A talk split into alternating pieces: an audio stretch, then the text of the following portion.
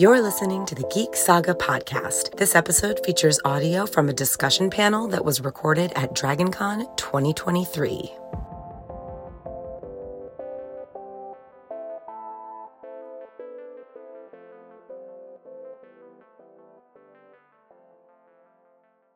This is, just to make sure y'all are in the right place, End of Days, the Loner versus the Community. The panel, I guess, is technically supposed to be about why most post apocalyptic books, say that five times fast, are about loners and you only get communities in brief glimpses. So that's kind of the general overview of the panel. I am the moderator. My name is Tara Lynn. You can find me online at a Geek Saga. I am an event planner. I, I do a Song of Ice and Fire Game of Thrones convention. I do a couple podcasts, Sagas and Sass, and Geek Saga podcast. Sagas and Sass is genre lit. Geek Saga is where you can find my panel recordings and other random stuff that I decide to put up. And then I also published a zombie apocalypse novel many, many years ago. It's called How to Start Living in the Zombie Apocalypse by T.L. Walker. And we're going to go down the line, have the panelists all introduce themselves, tell people where they can find you, and then we'll get started with the conversation. I'm William Joseph Roberts, aka Hillbilly. Uh, I write sci-fi, fantasy, horror, anything the evil mind squirrels demand of me, and I'm also the uh, lead publisher at Three Ravens Publishing, which you can find all my stuff at Three Ravens Publishing or WilliamJosephRoberts.com. Uh, I'm Jay Boyce. I write lit RPG. Um, I am also worked for as an editor for a long time, and so I al- I've edited a bunch of books. Uh, one of which is like my brother's post-apocalyptic Red Mage. Advent Advent Red Mage is the is the. Um, and I uh, are writing.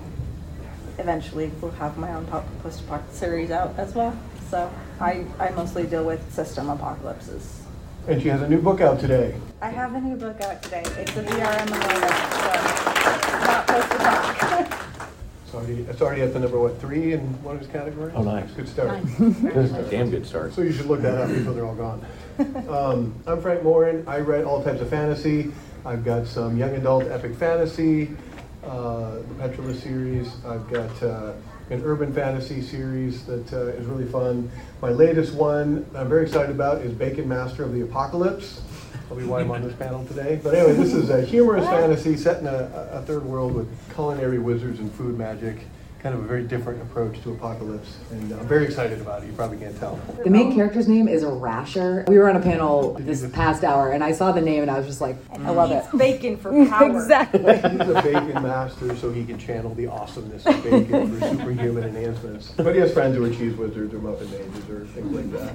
Super fun. Hi, I'm Gail Z. Martin and Morgan Brice with Baylor Write Epic and Urban Fantasy. I have three series of post-apocalyptic stories, some medieval, some modern day, some near future. And as Morgan Brice, I write urban fantasy, mail and paranormal romance. But uh, yeah, those three post-apocalyptic series are why I'm here. And uh, I find it intriguing to talk about the end of the world and figure out how it might work. And I'm on uh, a ton of programming this weekend, so if you look me up, I'm easy to find and hard to miss. Me too. I'm Jay Brink, Jeff, and I'm a lit RPG author writing Defiance of the Fall, which is a apocalyptic uh, system apocalypse, I guess you call it. And uh, I guess that's why I'm here. And Nice. We should be calling it RPG Apocalypse. Apparently. He has ten books. uh, kind of- I call it System Apocalypse. Am I old school or Uh, what? we, there's copyright issues. So, So I hear tell that Jay, you are the one who suggested this topic. So I would like to know why this is important to you and why why you suggested this topic for all of us to be up here and talk about. part of it was just because I love, I, I read a lot of apocalyptic lit RPG, and I thought it was really fascinating how usually there are people, they think that building their community is important, but they're almost never in it. and so I'm always like, okay, so why is the loner care about that community so much when they're most like 90% of the time they're not in it? I think it's fascinating that like most of them become the leaders of these communities, and I'm just like, you're not there. You are very absentee leaders. but it's just interesting as to what drives it, and that's why I suggested this. When you say building the community, do you mean like physical communities or just um or could it also okay, it can also be It- groups. It, it can be groups. Uh, a lot of the time, they are actually building like a physical base and trying to create a safe haven for people who are less impressive than them. to put it nicely.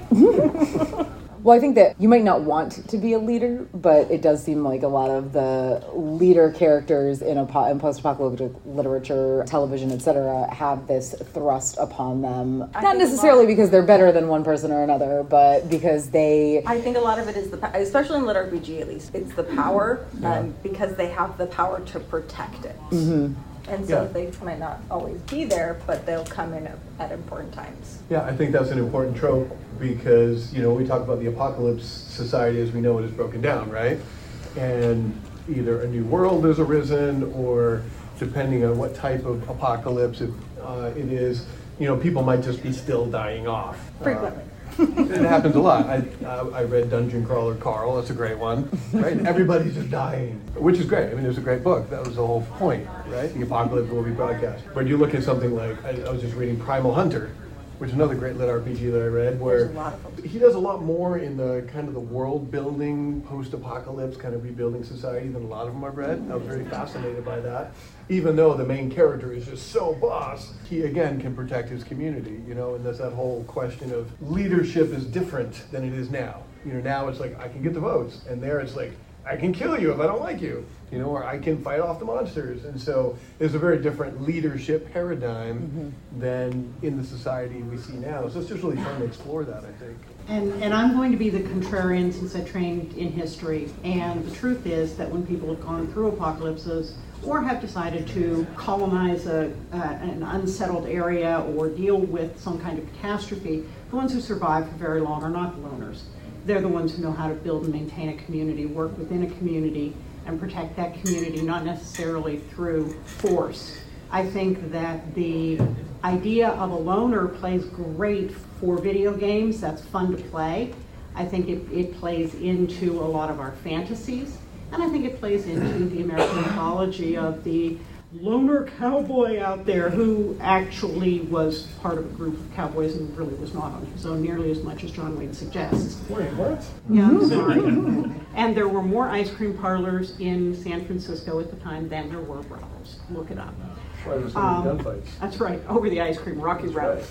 Um, So I enjoy seeing how communities, sometimes of people who never expected to rely on each other, maybe not, didn't even start liking each other, maybe were groups of friends beforehand, now have to deal with completely altered reality and deal with the way it changes the dynamics among their group and see people wrestle with who has the skills that are needed not necessarily to always do things by force. You need people who are enforcers, but then you also need people who know how to get other people to work nicely together. Uh, you can't shoot them all. And so that's my, I, I am fascinated with using groups and communities to survive an apocalypse, even if you have people who are quasi loners and have to move among different groups and still work with the groups. So that's my take on it. A little bit contrarian, but I love seeing people work together to survive. I don't think it's contrarian, honestly. And, and you mentioned just kind of the psychology of particularly the United States is like, you should be independent. You should be able to take care of yourself. You shouldn't need the support of others. And that is,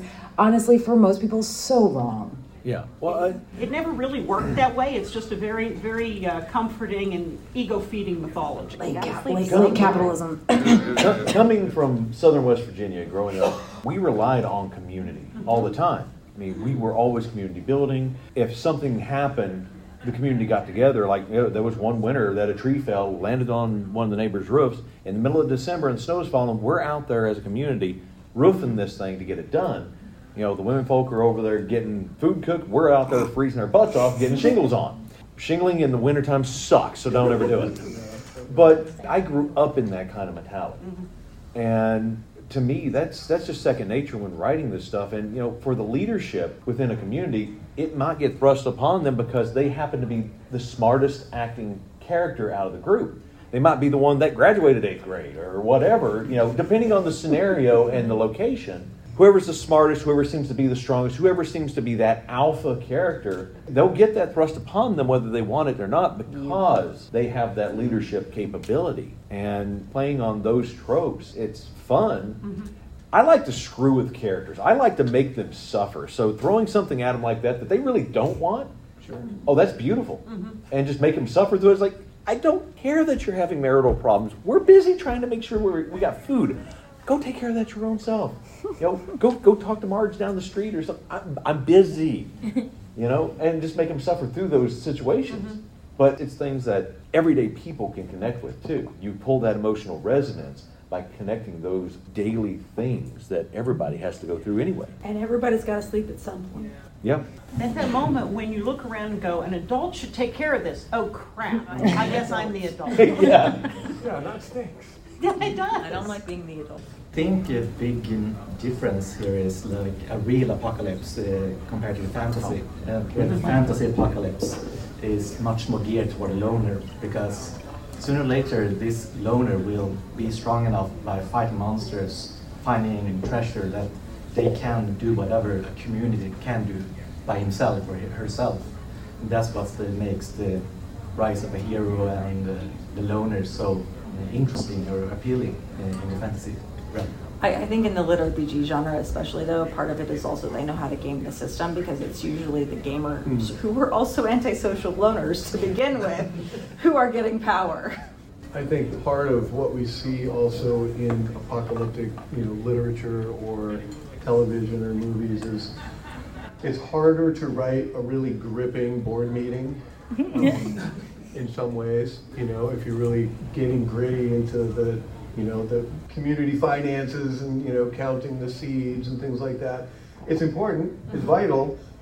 But it's really boring, right? So we want to get to the fact that everyone's dying of the plague or the monsters are coming in, you're going to fight them off or whatever. In the background, someone's counting the seeds because you got to do that. And managing that can be tricky.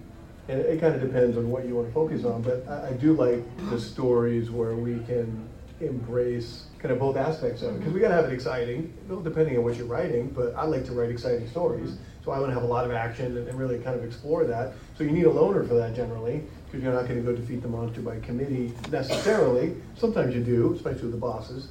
Uh, but you have to have inspiring characters to kind of draw that drive the narrative, and then you know weave in the community stuff as well, so that they have a base to work from and you know not die and have some food to eat and things like that. Get the Um, crafting. Yeah, get the crafting done and stuff. Well, yeah, because if you're really rebuilding from almost scratch or from the scraps of what survived, rebuilding agriculture is not exciting, uh, but it's necessary. it takes time. Um, the impatient, overly muscled warlord is not going to stick around to plant corn and wait for it to grow, but somebody needs to if you're going to eat. No, he's going to be the one running the community of pillagers. Mm-hmm. Right, right.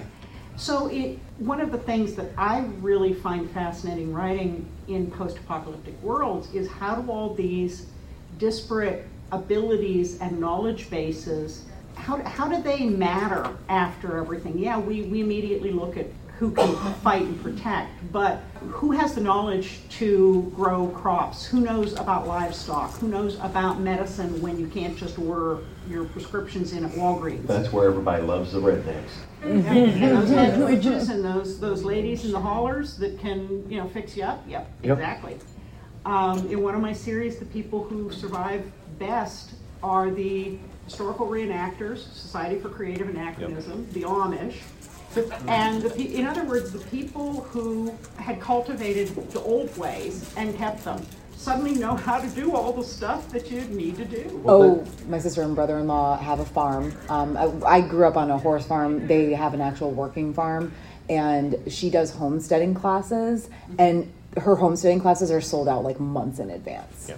One of the funny things I think about some of the post APOC out there, people rely on information from preppers instead of going to the herbalists, to the survivalists, to the uh, you know, going to the Amish and just trying to learn. And they're willing to teach as long as you're not trying to convert and uh, other things, but they're willing to teach you skills because they see it as a benefit.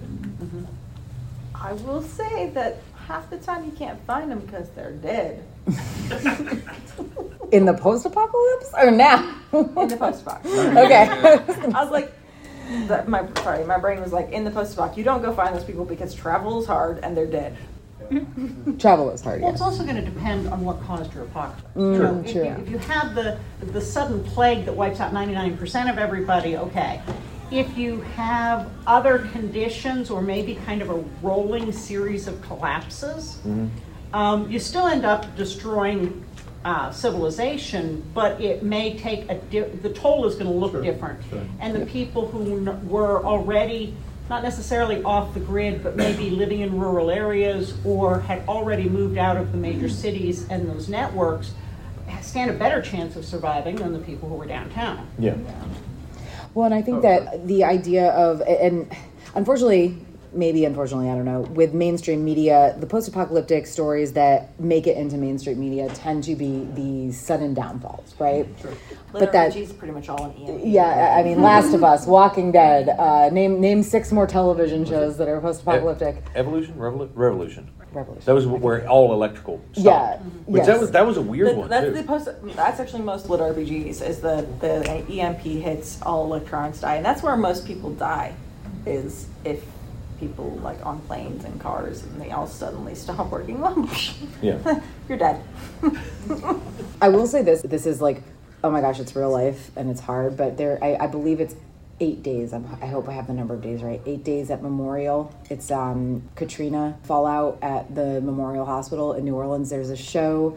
It's either Apple TV or Hulu, but there's also a book that's a. I mean, it's obviously a true story. But if you want to read like a real life, holy crap, post-apocalyptic situation or watch it, I definitely suggest. I'm pretty sure it's eight days at Memorial, but I definitely suggest checking that out. Now that said, in terms of tropes, because let's be real, the loner versus the community thing is it is in and of itself a trope. But what do you think are the maybe let's say I don't know if I want to say best and worst, but maybe most popular and it, for good reasons and most popular for maybe not good reasons that you'd like to see go away tropes that the loner character fits into in post-apocalyptic stories and let's um let's start at the very end and work our way back so that we're because i know we're sharing mics and it's Uh, something that should go away. Um, you can be a loner uh, without being um, antisocial and Mhm. Edgy. And I think like um, someone who does their own thing but can maintain a positive outlook, uh, maybe,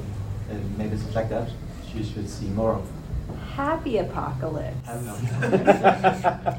Yeah, your your main character doesn't have to be a psychopath. um, it would probably help if he wasn't. So it could be somebody who maybe is a loner for many many reasons that don't, as as Jeff said, have to do with being mentally unstable. Um, and so now they've been pulled back into the society that they wanted to leave. But I love seeing, you know, what can we see that explains why they feel compelled to take on this responsibility that they were very happy to live by themselves, but now they have, whether it's an internal code of honor, whether it reminds them of something of their, their family, there's some internal reason for them to step up to the plate. And I, I like to see that more than just somebody who is big and strong and wants to push people around, tell everybody what to do, and, and shoot people who don't listen to them. That's kind of boring. i'm just going to interject real quick and say they're type a and they don't think anybody else will do it properly They were the kid who always finished the group assignments for everybody else and turned them in. I- And there's validity to that. I, oh, I, I had You were things, too. and then I I, see I, I was thinking about what they said, and then I lost what I was thinking about. i do that every panel One of the things that I'd like to see more of is the oddball average Joe. What was it? The the um, postman, the leader of the Raider group. He was a copy machine repairman. He had no other skills other than he. For some reason, he was able to talk to people, and he had enough knowledge base that he was able to step up. I mean, he wasn't any big big to do Marine or Army vet or anything like that. He was just an average Joe that took the leadership role. He just happened to have that skill that shined in that apocalypse setting.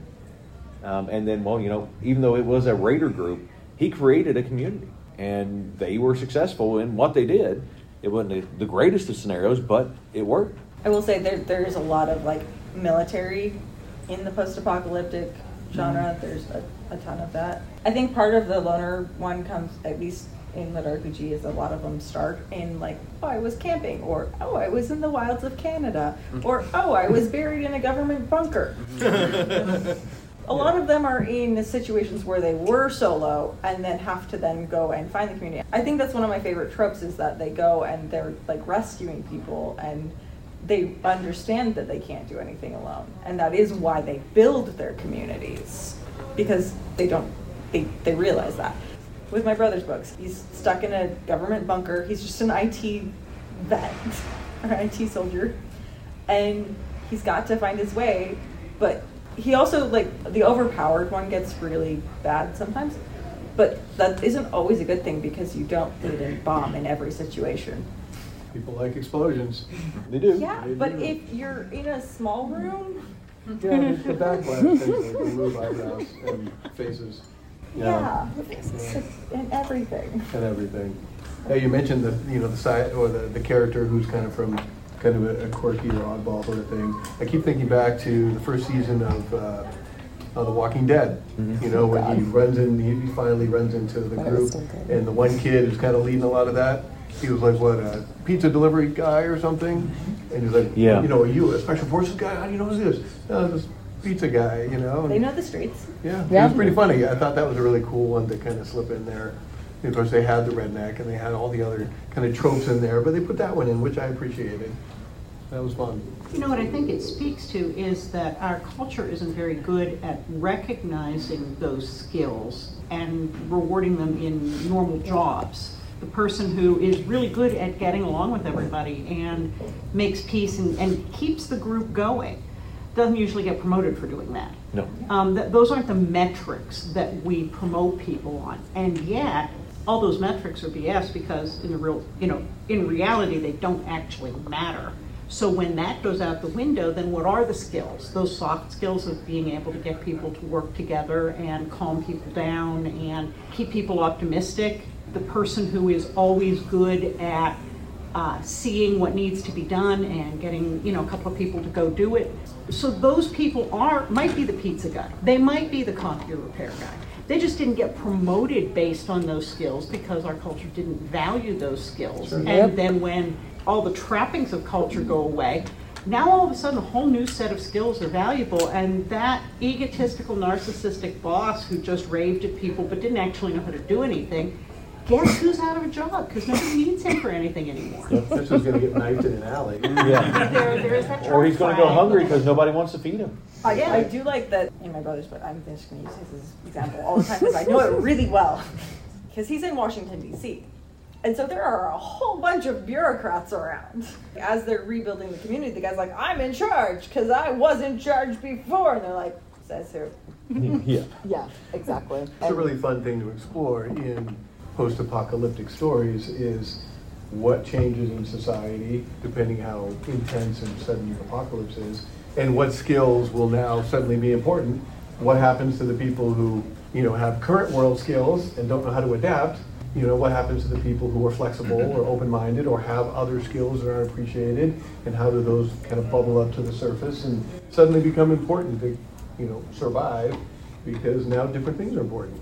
Um, and that's really, really fun to explore with these kind of stories. They go into the community building and all the farming, but why don't they ever really go into exploring the new food sources through the monsters, the new plants that come in and such like that, with like Ether Collapse or the, uh, your brother's book and such like that? They never explore the new possible food sources. They do sometimes. It's just all, it's hard. How many people you know are really just willing to put themselves out there and try alien foods? That's all I'm gonna say. I do it. Hey, I, I'm, I'm, I'm pretty Okay. open-minded about food, but You don't care. I've ate possum and coon, so it don't matter. I'll eat anything once. I've had bull testicles. It's I- you know. I've seen that meme on Facebook that said, I want to know who, who initially figured out which mushrooms were safe. It's like, this one tastes like beef. That this one one, killed killed Timmy, and this one makes you see God for a week.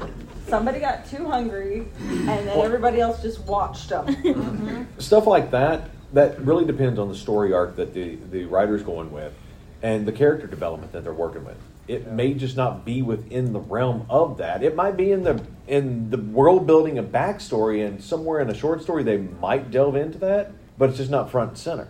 Because let's be honest, a book is usually about one character and you only get that character's point Yes. of view so you don't Yeah. necessarily get to see all the background this is actually why a loner is really because they're easier to write them is this person in this room where did that like Well, and you don't have the cast of characters that you've got to write in with all the dialogue tags and everything else. It makes it a little more difficult when you've got 15 different characters that are primary.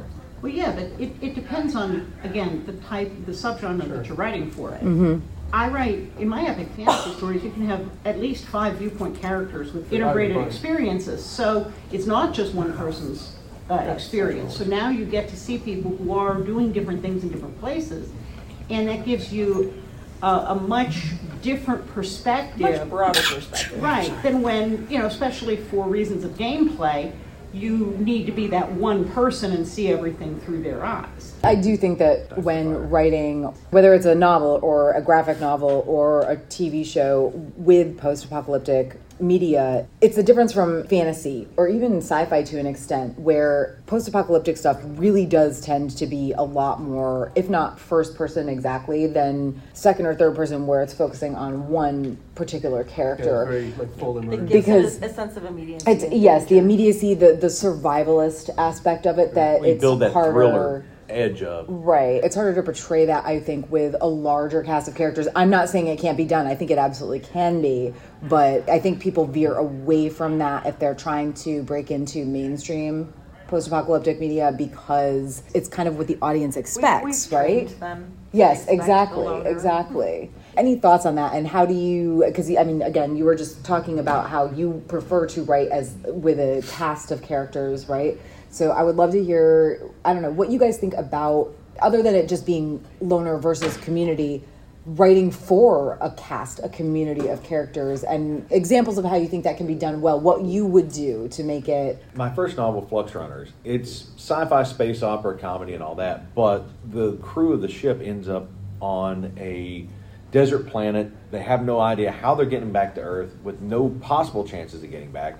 And they start prepping. They start going through the ships, figuring out what they have to survive on, what seed stock they have on board, because we got the three witches on board that actually do a lot of mountain medicine type stuff and, and do their own thing. And I went into a full apocalypse setup trying to figure out how they're going to survive on this alien world and trying to get the crew to work together. Was it? I had 10, 11 characters, main characters that I bounced around, you know, scene to scene. But it starts getting tough when you're trying to make things happen. So, you know, getting that interlacing and you start trying to get the personalities to work together, just like anybody else, you know, or any other group, you're going to have conflicts, you're going to have discrepancies, you're going to have the emotions are getting high because we're never getting home. Mm-hmm. What are we going to do? And, you know, that has a breakdown of its own within the group. And then you throw aliens in the mix, and that's a whole other thing. And again, a a lot of time, you know, it comes back to what you're trying to write. Is your alien planet survival story a thriller where there's, you know, alien like Aliens, the movie, you know, where Yeah. there's aliens coming in, killing everyone. In that case, you know, farming the, you know, the alien beats or whatever isn't going to take a top priority because everyone's, you know, vomiting monsters, everyone's dying, and Right. you know, the cat and one other person is going to survive, right? Spoiler. But um, I don't think you can spoil something that's like how old Wait, is did Like, Alien like thirty something, thirty plus alien years. So, well, I was thinking, uh, now that, you know, the question was asked, I'm like, you know, I gotta write a story where like, you know, the beet farmer becomes like the alien, you know, tofu lizard farmer guy that, you know, creates a new food and his buddy Thag eats it first and dies. you know, and, and it can be real tragedy. I mean, I can see tears happening. Yeah. You know, this is, this is good stuff. If I was writing that kind of a story, kind of a, you know, I could imagine writing like a post-apocalyptic uh, Pride and Prejudice, farming, emotional roller coaster thriller. That would be really cool. You know, in the end, the beet farmers, you know, like, God, say, you know, it would be amazing. But I may not write that because I read a lot of action stuff. So I'd have to work in the aggressive alien side of it too. Or maybe he's got a buddy who does the, you know, the corn farming that now sprouts different types of ears. That you know wants to take over his, you know, his land. I mean, who knows? It depends on what I'm writing and putting a farming cast in. It could be really cool. I haven't done that yet, but I need to probably. so many ideas. I gotta go write. Yeah, I go back to, it's going to be shaped very much by the circumstances of your apocalypse. So, for example, in our Wasteland Marshall series, the original events were triggered by terrorist use of limited nukes, but then that takes down parts of the grid, and that takes down, uh, that destroys cities, and that destroys the power structure, and, and that takes down. You, you have a rolling, a cascading series of catastrophes that build on each other. And four years in, which is where the story picks up, you've got the last two U.S. Marshals who are still riding their circuit they may not be entirely human, they might not be entirely sane, but they're still on the job doing the best they can. and they are loners who move among the different enclaves that have been formed. So we get to see how people have organized themselves to survive. And our folks, uh, our two main characters, are always the outsiders who are still reliant on those communities for shelter and for food and for support, and they have to winter somewhere. And so they are outsiders, but they are still welcome and they, they are able to move among them. That's different from one of the other series where it's an economic collapse that wipes out the power players and causes a lot of concern about being attacked from outside because the economics have collapsed. And another one where the magic has gone feral, destroyed the people, the mages, and the, power, uh, the powerful people who had the magic, and now you really are rising from the ashes because it kind of blew everything up. So it really depends on how your apocalypse happens. The one that I will eventually have written, and this is a, a different way to do multiple main characters, is that I'm co writing it. And so we have two main characters, and we're doing alternating POVs in an interdimensional junkyard. That this is the scraps of the universe where people got thrown, and you have to survive somehow.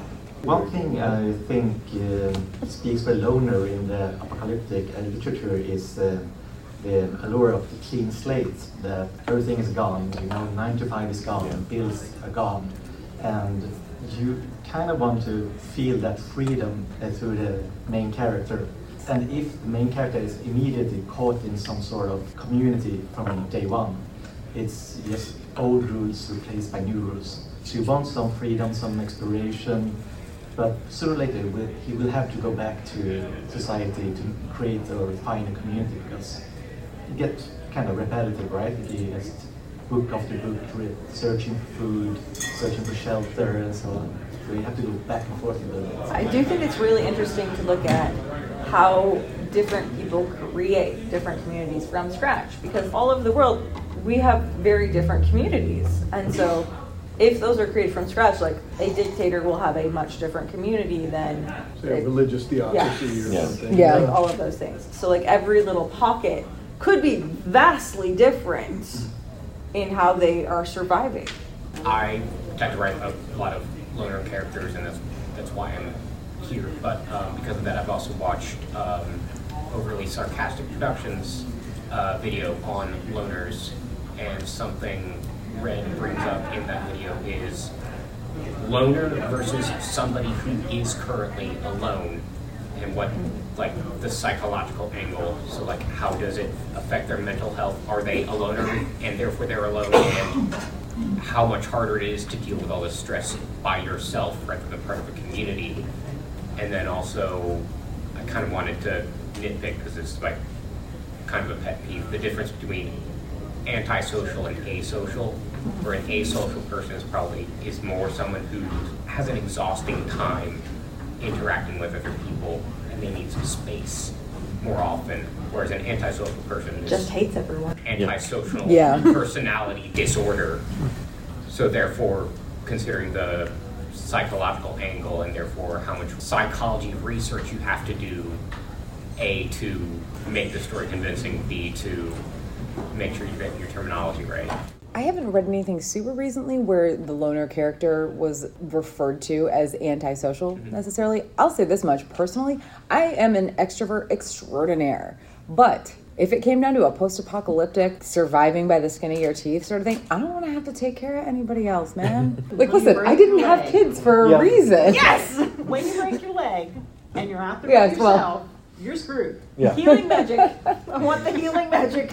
But yes, I, while I haven't read anything or, or seen anything specifically where that terminology was used, you make such a good point about antisocial versus asocial. Like there is being just a, I mean, I don't, maybe just a bad person. Well, I mean, uh, when, when it comes down to it, the antisocial stereotype. Look at most of the older westerns. That was that bad outlaw that ran by himself, and uh, you had very few of those, but you did have them that they run by themselves. They were the badass that would walk into town, take on anybody in a gunfight, and then move on. Maybe like make what's the new role of the actual antisocial person if they want to be part of a community. What does that community use them for? Okay, so Crowd control. Dealing with the problems that they either can't or don't want to do. Something that they're like you know they're going to deal with Exactly.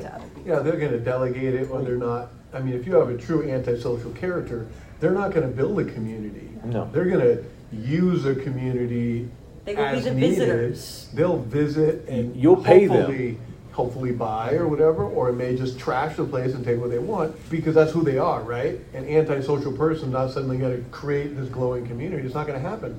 That's not who they are. Well- Whereas someone who's like introverted and just doesn't deal with crowds well, you know, they'll find a different way to, to connect. And it kind of depends on what kind of world you're building. Yeah. You make a great point, mm-hmm. but yeah, it depends on, you know, as a writer, you need to be a, a student of psychology and of people. And if someone is just antisocial, angry, bitter, whatever, I don't see them changing. I see them probably getting worse. Yeah. And if anyone messes with them, they're going to go, you know, murder hobo on them or whatever. They and become then, the murder hobos. you know, and then you're going to have to have your hero or the community or somebody else is going to have to deal with them or fight them off or kill them or convert them or whatever you do. That's going to end up being a problem that's going to have to be resolved. in most of the scenarios that I can think of, the community is going to be paying them. They're going to come into town to get what they need supply wise, have their one night fling or whatever, but they take care of things. Give and take. It's just part of the symmetry of the community. And they may be given the job that suits that personality of theirs. Go out and hunt the monsters. Bring back the heads or bring back the pelts, and you know The meat. we'll pay we'll pay you in, Yeah. in rum. They get sent out to channel that aggression in a way that serves the community instead of harms the community and gives them something back that they need, which are things that they can't make for themselves. But then in the meantime, the community might want to keep them in a shed off the land.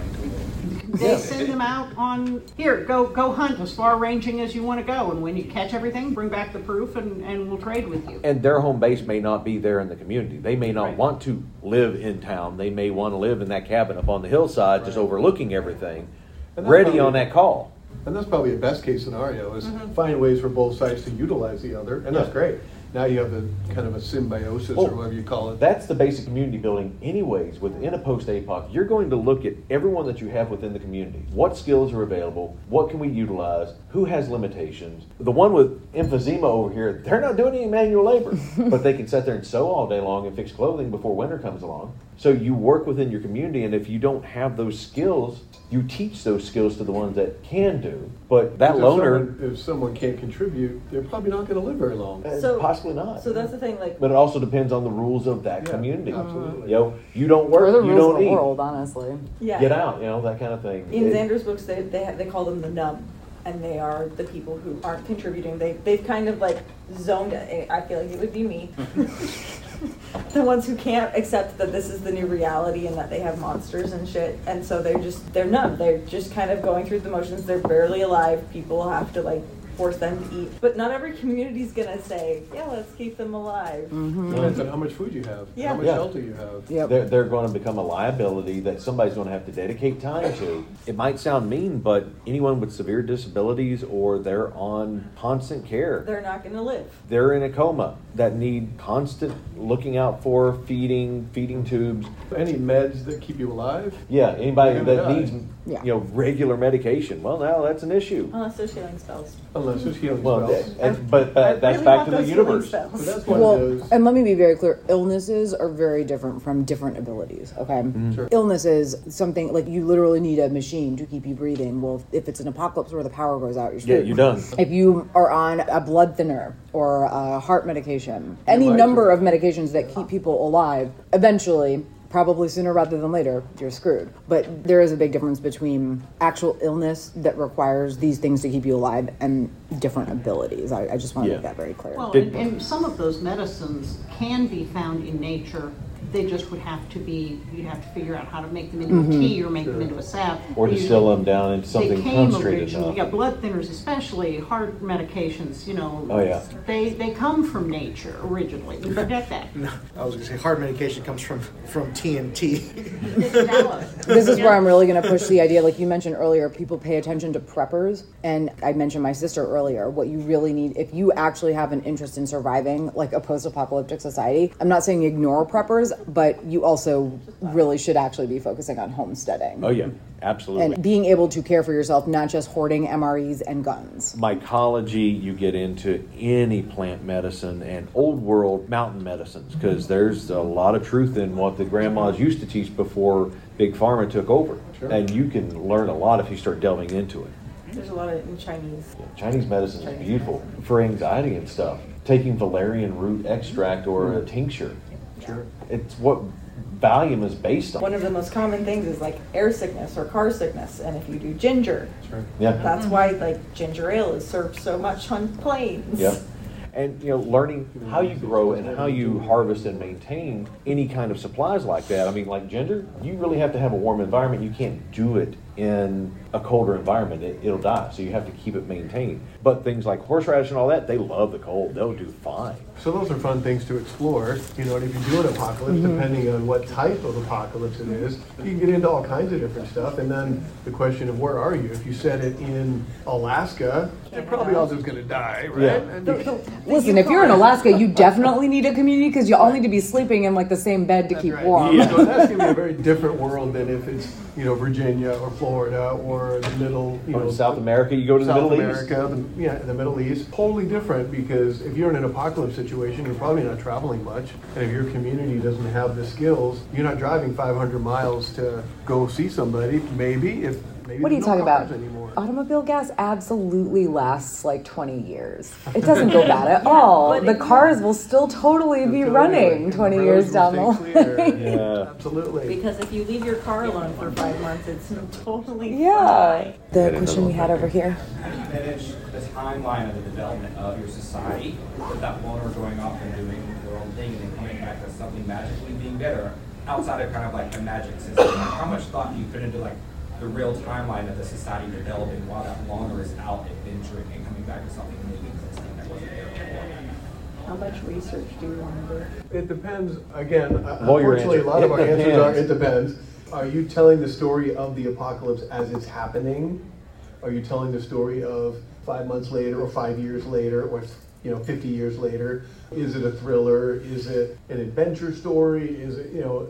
Depending on, is it a romance, right? Is the beet farmer falling in love? I don't know. I can't remember back. I gotta write a beet- I don't know. Leave the beet farmer alone. I don't know. I don't. Would you guys like to read a story about a beet farmer falling in love? No, probably not. Only if it I'll is go- I'll written move from on. the perspective of Dwight Schrute. So I might have to write that. Anyway, it depends a lot on all these different factors. So if you start putting your story together, you're figuring out your setting, the time, you know, how it ties into the apocalypse, your characters, what the focus of your story is, and that starts helping you define. And if you're writing a thriller, it's not going to be like a Tolkien-esque two-year story. You know, it's like bam, you know, thrillers go fast, right? Um, maybe you have to write a few of them. If you're writing Slice an life. epic, a slice of life. That's very different. If you're writing a, you know, Tolkien or Patrick Rothfuss, you know, Name of the Wind, where you go in and just wallow around in the world, it's wonderful. Totally different story than uh, you know some kind of an action thriller. So some of those choices you make are going to help you decide that. Yes. So I'm kind of curious more about, since going through COVID, how the psychology of people when COVID first hit around March and April 2020, 2020, and the things starting to shut down, if that had any influence on any of your following novels? Did you learn anything from it about the psychology of how people react to it for novels? And did you expect the hoarding of toilet paper? I feel like that was. COVID literally was the Worst epitome of loner versus the community, right? Because all of a sudden, uh, unless like outside of, and I, I, I think we have to use the term loner in this aspect as like the people within your household, right? So like it was you if you were by yourself, because I was living by myself at that point. So it was either you by yourself if you're living by yourself, or you in your immediate household against everybody. Hence, hoarding of toilet paper. It hasn't affected anything I've written because I haven't written anything recently. But what I think it really showed is the idea that listen, with a zombie apocalypse or Last of Us, which I guess isn't technically zombies, but like something where it's a very obvious danger, whether it's people against people or let's say the environment against people. Mm-hmm. Something where it's a very obvious danger that no one human or even group of humans could change. It's a literal apocalypse. People, I think, would tend to work together better in a situation like that. When it's this is a thing that we know about, but nobody can give me actual proof, and then it turns into like an us against them situation, that's entirely different. Again, but being a loner in 2020 was like to your advantage. I never had to worry about getting infected because there was nobody around me um, you know, historically, yeah. it wasn't really all that unique. What differs in history in pandemics is how visible the effect of the um, biogen is and how quickly. So with COVID, we had the luxury of not falling down dead within 24 hours. Mm-hmm. But when you start looking at bubonic plague, especially when it mutated into the pneumonic plague, you had people who were perfectly fine in the morning, were bleeding from all orifices copiously, and were dead by evening. That tends to be hard to deny the reality yep. of. When it's just somebody gets a cough and then they get a worse cough and then they go off someplace we don't see them and they're in a hospital and they don't come home, that is easy to tell ourselves stories and say that it didn't happen.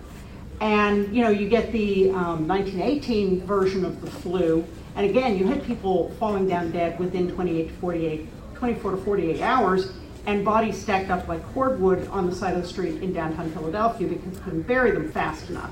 That's hard to tell people it isn't happening, and that's hard for people, even hardcore folks who don't want to deal with it, to say, oh, I guess this isn't a thing, because there are these bodies.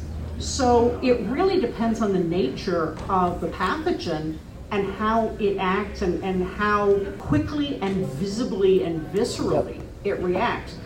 Copious hemorrhaging, hard to ignore. Yeah. I think also social media played a huge part in that because even though we were alone, we weren't really cut off.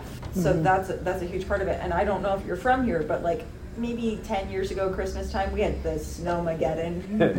Oh, oh my god that snl skit is still one of my favorite things it ever. was a frost okay guys we got four feet of foot in snow in utah we're still going to school and you guys get a frost and everything shuts down. Yeah that's normal around here. I just i was like i was stuck here and i was like what if there's frost and why are there cars abandoned on the side of the road? Like this doesn't make sense. Frost doesn't happen oh, in this uh, world. I'm right there with you because i grew up in west virginia and but, in two foot of snow with my two-wheel drive s 10 I'm just trucking along, you know. But you look at the grocery stores when the snows are predicted and there's no milk and there's no bread. For some reason, those are the two things that everyone just and like. Beer. Let me take all of the milk and bread. I hope they have like nutmeg and cinnamon. They can make a crap ton of French toast. I mean, I'm just thinking the next time I write a scene where some guy pulls open an overcoat with cigarettes, like, "Hey, you want to trade?" On the other side, he's gonna roll the toilet paper. oh, uh, I, I thought you were going with beets again.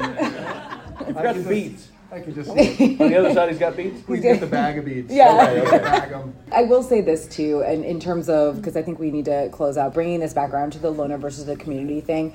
Whereas people reacted to everything that happened in 2020 in a more loner mentality, I think that there was like a switch where eventually, obviously not everybody, but for me especially, I realized like having a community is super necessary. I couldn't find hand soap my sister has uh, several kids and she had bought like a giant jug of hand soap so she brought me some of her hand soap. I couldn't find antibacterial gel. One of my friends left some in my mailbox. Uh, one of my friends from new england mailed me masks because i couldn't find any of those. So like somebody might be by themselves but again like we've talked about earlier you could be a loner like living in the cabin on the hill but you're still trading with the community or whatever and that's kind of what that felt like. And i think that we can act like being a loner is super badass. If, But if most of the loners are not actually alone. Yeah, they're, they're not totally. constantly interacting with a community, and that mm-hmm. is really the point. I think is that they all build some sort of community to come back to because most of us need a place to sleep. Yeah. You might not want to talk to people, but you might still need things that you can't provide You for can buy yourself. milk and eggs for that. Thank you guys so much for coming. Yep. Yeah. Thank you guys, you've been awesome. Thank you for listening to the Geek Saga podcast. If you like what you heard, please check out other Geek Saga entertainment endeavors, including the Sagas and Sass webcast and podcast and Ice and Fire Con.